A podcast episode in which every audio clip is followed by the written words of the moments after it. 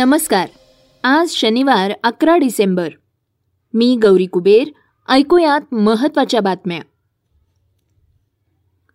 जगभरात सध्या ओमिक्रॉन व्हेरियंटमुळं धास्ती असली तरी बूस्टर डोसच्या संशोधनातून याबाबत मोठा दिलासा मिळालाय. त्याचबरोबर विवाह बाह्य संबंध पाप नाहीत असं ख्रिश्चन धर्मियांचे सर्वोच्च धर्मगुरू पोप फ्रान्सिस यांनी म्हटलंय.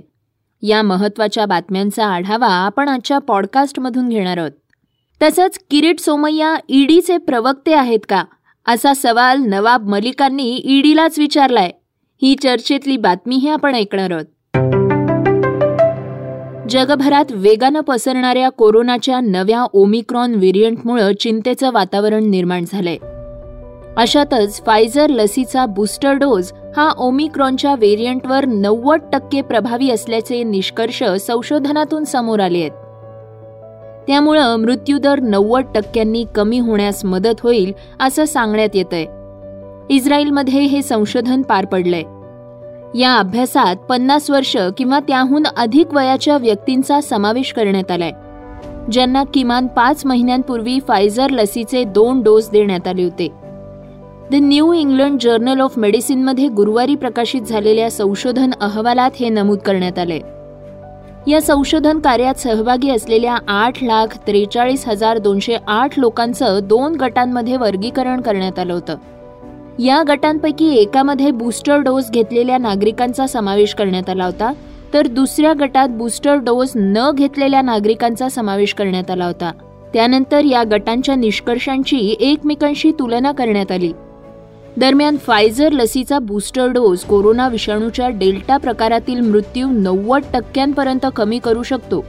आतापर्यंत जगभरातील कोरोना विषाणूच्या संसर्गाची संख्या सव्वीस कोटी त्र्याण्णव लाख एकवीस हजार आठशे सहासष्टच्या पुढे गेलीय. तर कोरोनामुळं आतापर्यंत त्रेपन्न लाख दहा हजारांहून अधिक लोकांचा मृत्यू झालाय. जगभरात आज आंतरराष्ट्रीय पर्वत दिन म्हणून साजरा केला जातोय. दरम्यान भारताची भौगोलिक रचना बघता हिमालय सह्याद्री सातपुडा अरावली अशा अनेक अतिप्राचीन पर्वतरांगा आहेत. जगात सगळ्यात उंच ठिकाण कुठलं असा प्रश्न तुम्हाला विचारला तर तुम्ही हिमालय म्हणाल. पण जगातील सर्वात उंच पर्वत भारताच्या आसपासच आहे. अनेकदा आपण हे विसरतो की भारत भौगोलिकदृष्ट्या जगातील सर्वात श्रीमंत आणि भिन्न देश आहे. जगातील सर्वात जुन्या पर्वतरांगा देखील भारतामध्येच आहेत. जाणून घेऊया जगातील उंच पर्वतांबाबत. माउंट एव्हरेस्ट हे नेपाळ आणि चीनच्या सीमेवरील सर्वोच्च पर्वत शिखर आहे याची उंची आता पूर्वीपेक्षा शहाऐंशी सेंटीमीटरनं वाढली आहे पूर्वीच्या मोजमापानुसार ही उंची आठ हजार आठशे अठ्ठेचाळीस मीटर होती. या उंचीमध्ये शिखराचं बर्फाच्छादित टोकही मोजण्यात आलंय. पर्वताच्या बर्फाच्छादित टोकाची उंची मोजण्याच्या पद्धतीवरून चीन आणि नेपाळचं एकमत होत नव्हतं. सर्वे ऑफ इंडियानं ठरवलेली एव्हरेस्टची उंची ही जगभर प्रमाण म्हणून स्वीकारली जात होती. पण त्या उंचीपेक्षा एव्हरेस्टची उंची चार मीटरनं कमी असल्याचं चीनचं आतापर्यंतचं म्हणणं होतं. माउंट एव्हरेस्टला नेपाळमध्ये सागरमाथा तर तिबेटमध्ये चोमो लुंगमा असं म्हटलं जातं. भारताशेजारील पाकव्याप्त काश्मीरमध्ये येणारा कांचनजुंगा दोन हा जगातील दुसऱ्या क्रमांकाचा उंच पर्वत आहे. केटू या नावानं ओळखल्या जाणाऱ्या या पर्वताची उंची आठ हजार सहाशे अकरा मीटर आहे. याची व्याप्ती ही खूपच मोठी आहे. कांचनजुंगा हिमालयातील एक उंच शिखर आहे. हे जगातील माउंट एव्हरेस्ट आणि केटू यांच्यानंतरचं तिसरं सर्वात उंच शिखर आहे. हे भारताच्या सिक्कीम राज्यात असून भारतीय भूमीतील सर्वोच्च शिखर आहे. याची उंची आठ हजार पाचशे शहाऐंशी मीटर इतकी आहे. नेपाळमध्ये असलेला लोत्से हा पृथ्वीवरचा चौथा अच्युत पर्वत आहे. जो दक्षिण कोल मार्गे माउंट एव्हरेस्टला जोडलेला आहे. लोहत्सेचं सर्वोच्च शिखर समुद्रापासून आठ हजार पाचशे सोळा मीटरवर आहे. लोत्से पर्वत तिबेट व नेपाळचा खुंबू भाग यांच्या सीमेवर आहे. या साऊथ कोलची उंची देखील आठ हजार मीटरहून अधिक आहे. सन एकोणीसशे छप्पनमध्ये फ्रिट्स लुशिगर आणि आर्न्स रिज या स्विस गिर्यारोहकांनी या शिखरावर सर्वात पहिली यशस्वी मोहीम केली आहे. माउंट एव्हरेस्टपासून फक्त एकोणवीस किलोमीटर अंतरावर मकालू पर्वत आहे. याची उंची आठ हजार चारशे त्रेसष्ट मीटर असून ते जगातील पाचव्या क्रमांकाचं उंच शिखर आहे. हे शिखर देखील माउंट एव्हरेस्टच्या हिमालयीन रांगांमध्ये वसलेले. आहे पंधरा मे एकोणीसशे पंचावन्न रोजी लिओनेल टेर व जिन कुझी यांची फ्रेंच मोहीम पहिल्यांदा या शिखरावर दाखल झाली होती. वनस्पतीजन्य आहार हा स्मृतीभ्रंशाचा धोका कमी करण्यासाठी अत्यंत महत्त्वाचा असल्याचं अभ्यासातून समोर आलंय. University of बार्सिलोनाच्या faculty of pharmacy and food सायन्सेसनं यावर संशोधन केलंय. ऑस्ट्रेलियन आणि स्पॅनिश संशोधकांनी यावर दीर्घकालीन अभ्यास केलाय. बारा वर्ष चाललेल्या या अभ्यासात फ्रान्समधील पासष्टपेक्षा जास्त वयोगटातील आठशे बेचाळीस लोकांचा अभ्यास करण्यात आलाय. या अभ्यासाचे निष्कर्ष मॉलिक्युलर न्यूट्रिशन अँड फूड रिसर्चमध्ये प्रकाशित झाले आहेत. संशोधकांनी आहारातील घटकांची चयापचय क्रिया आणि आतड्यासंबंधी अडथळे यांच्यातील संबंधांचं मूल्यांकन केलंय. त्यांच्या निष्कर्षानुसार कोको कॉफी मशरूम आणि रेड वाईन ह्या पॉलिफिनॉल समृद्ध अन्नांचा वृद्धांमध्ये मोठा परिणाम दिसून आलाय. यामध्ये वृद्धांमध्ये आकलनशक्ती किंवा स्मृतीभ्रंशाच्या बरोबरच चयापचयात अडथळा येत होता. आकलनशक्तीतील समस्या तसंच स्मृतीभ्रंश रोखण्यासाठी जीवनशैली आणि आहारातील बदल हा चांगला उपाय आहे.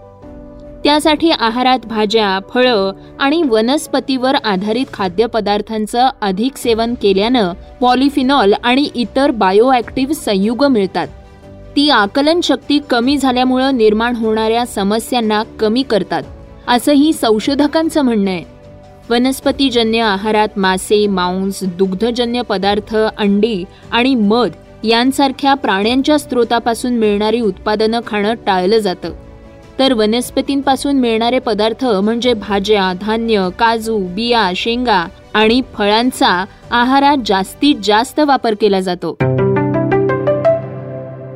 संसदेत कृषी कायदे मागे घेतल्यानंतरही एम एस पीच्या मुद्द्यावरून शेतकऱ्यांचं आंदोलन सुरूच होतं.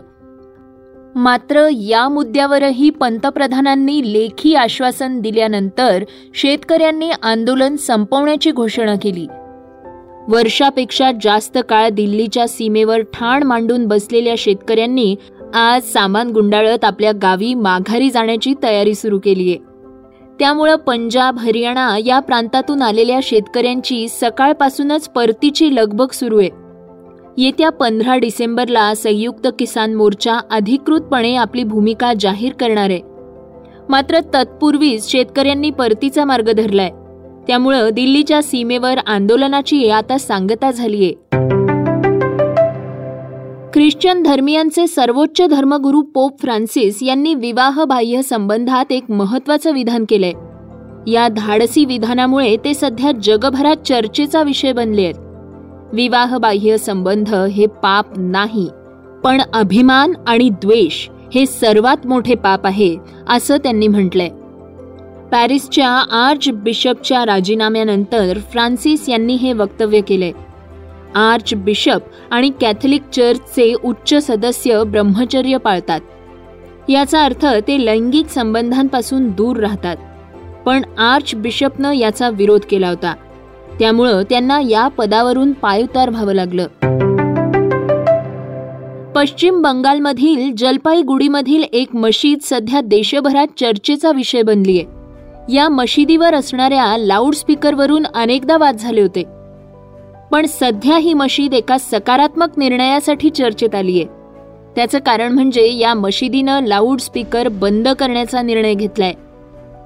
हा क्रांतिकारी निर्णय असला तरी मशीद प्रशासनानं एखाद्या वादाच्या पार्श्वभूमीवर हा निर्णय घेतला नसून आजूबाजूच्या शाळांमधील मुलांच्या शिक्षणात बाधा येऊ नये म्हणून हा निर्णय घेतलाय. या निर्णयाचं सर्वत्र स्वागत होतंय. ऑस्ट्रेलिया आणि इंग्लंड या देशांमध्ये होणाऱ्या ॲशेस मालिकेचं यजमानपद सध्या ऑस्ट्रेलियाकडे आहे. ऑस्ट्रेलियानं घरच्या मैदानावर रंगलेल्या ॲशेस मालिकेत पहिला सामना जिंकत एक शून्य अशी आघाडी घेतलीय या मालिकेपूर्वी इंग्लंडचा संघ भारतीय संघाचे दाखले देताना दिसला. टीम इंडियानं गाबा कसोटीत जे करून दाखवलं तेच आम्हाला करायचंय. सन एकोणीसशे शहाऐंशी पासून इंग्लंडला गाबाच्या मैदानात कसोटी सामना जिंकता आलेला नाही. टीम इंडियानं सन दोन हजार एकोणवीसच्या ऑस्ट्रेलियाच्या दौऱ्यात जवळपास बत्तीस वर्षांनंतर ऑस्ट्रेलियाला गाबाच्या मैदानात पराभूत केलं होतं. राज्यात सध्या ईडीच्या धाडी नव्या राहिलेल्या नाहीत. या ईडीच्या कारवायांचा उल्लेख भाजप नेते किरीट सोमय्या वारंवार आपल्या पत्रकार परिषदांमध्ये करत असतात. यावरूनच आता राष्ट्रवादीचे नेते आणि राज्याचे अल्पसंख्याक मंत्री नवाब मलिक यांनी ईडीलाच टोला लगावलाय. सोमय्यांना तुम्ही अधिकृतरित्या आपला प्रवक्ता बनवावं असं त्यांनी म्हटलंय. काही दिवसापासून ईडीच्या कार्यालयातून पत्रकारांना बातम्या पेरण्यात येत आहे की नवाब मलिक यांच्या घरी छापा पडणार आहे. मी त्यांना बोलू इच्छितो बातम्या नका पेरा. बदनामीचा उद्योग बंद करा. काही असेल तर प्रेस नोट काढा. प्रेसला बातमी द्या. बातमीची जबाबदारी स्वीकारा. नुसता भाजपच्या एजेंडेवर आम्हाला बदनाम करण्याचा उद्योग ईडीच्या लोकांनी बंद केलं पाहिजे. ज्या पद्धतीने किरीट सोमय्या सांगताय. नवाब मलिक यांना अटक होणार आहे.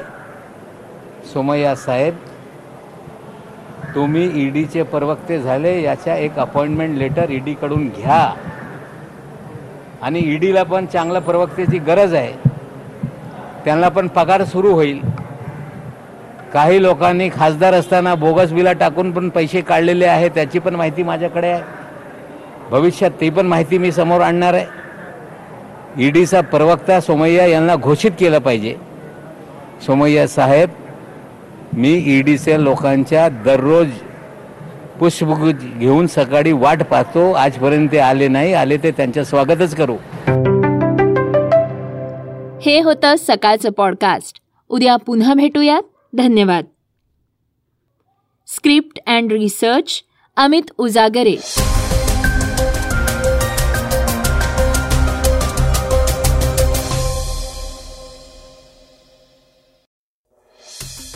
वाचा बघा आणि आता ऐका आणखी बातम्या. ई सकाळ डॉट कॉम वर. तुम्ही हा पॉडकास्ट ई सकाळच्या वेबसाईट आणि ऍप वर सुद्धा ऐकू शकता. विसरू नका या पॉडकास्टला आपल्या आवडीच्या पॉडकास्ट ऍप वर सबस्क्राईब किंवा फॉलो करायला.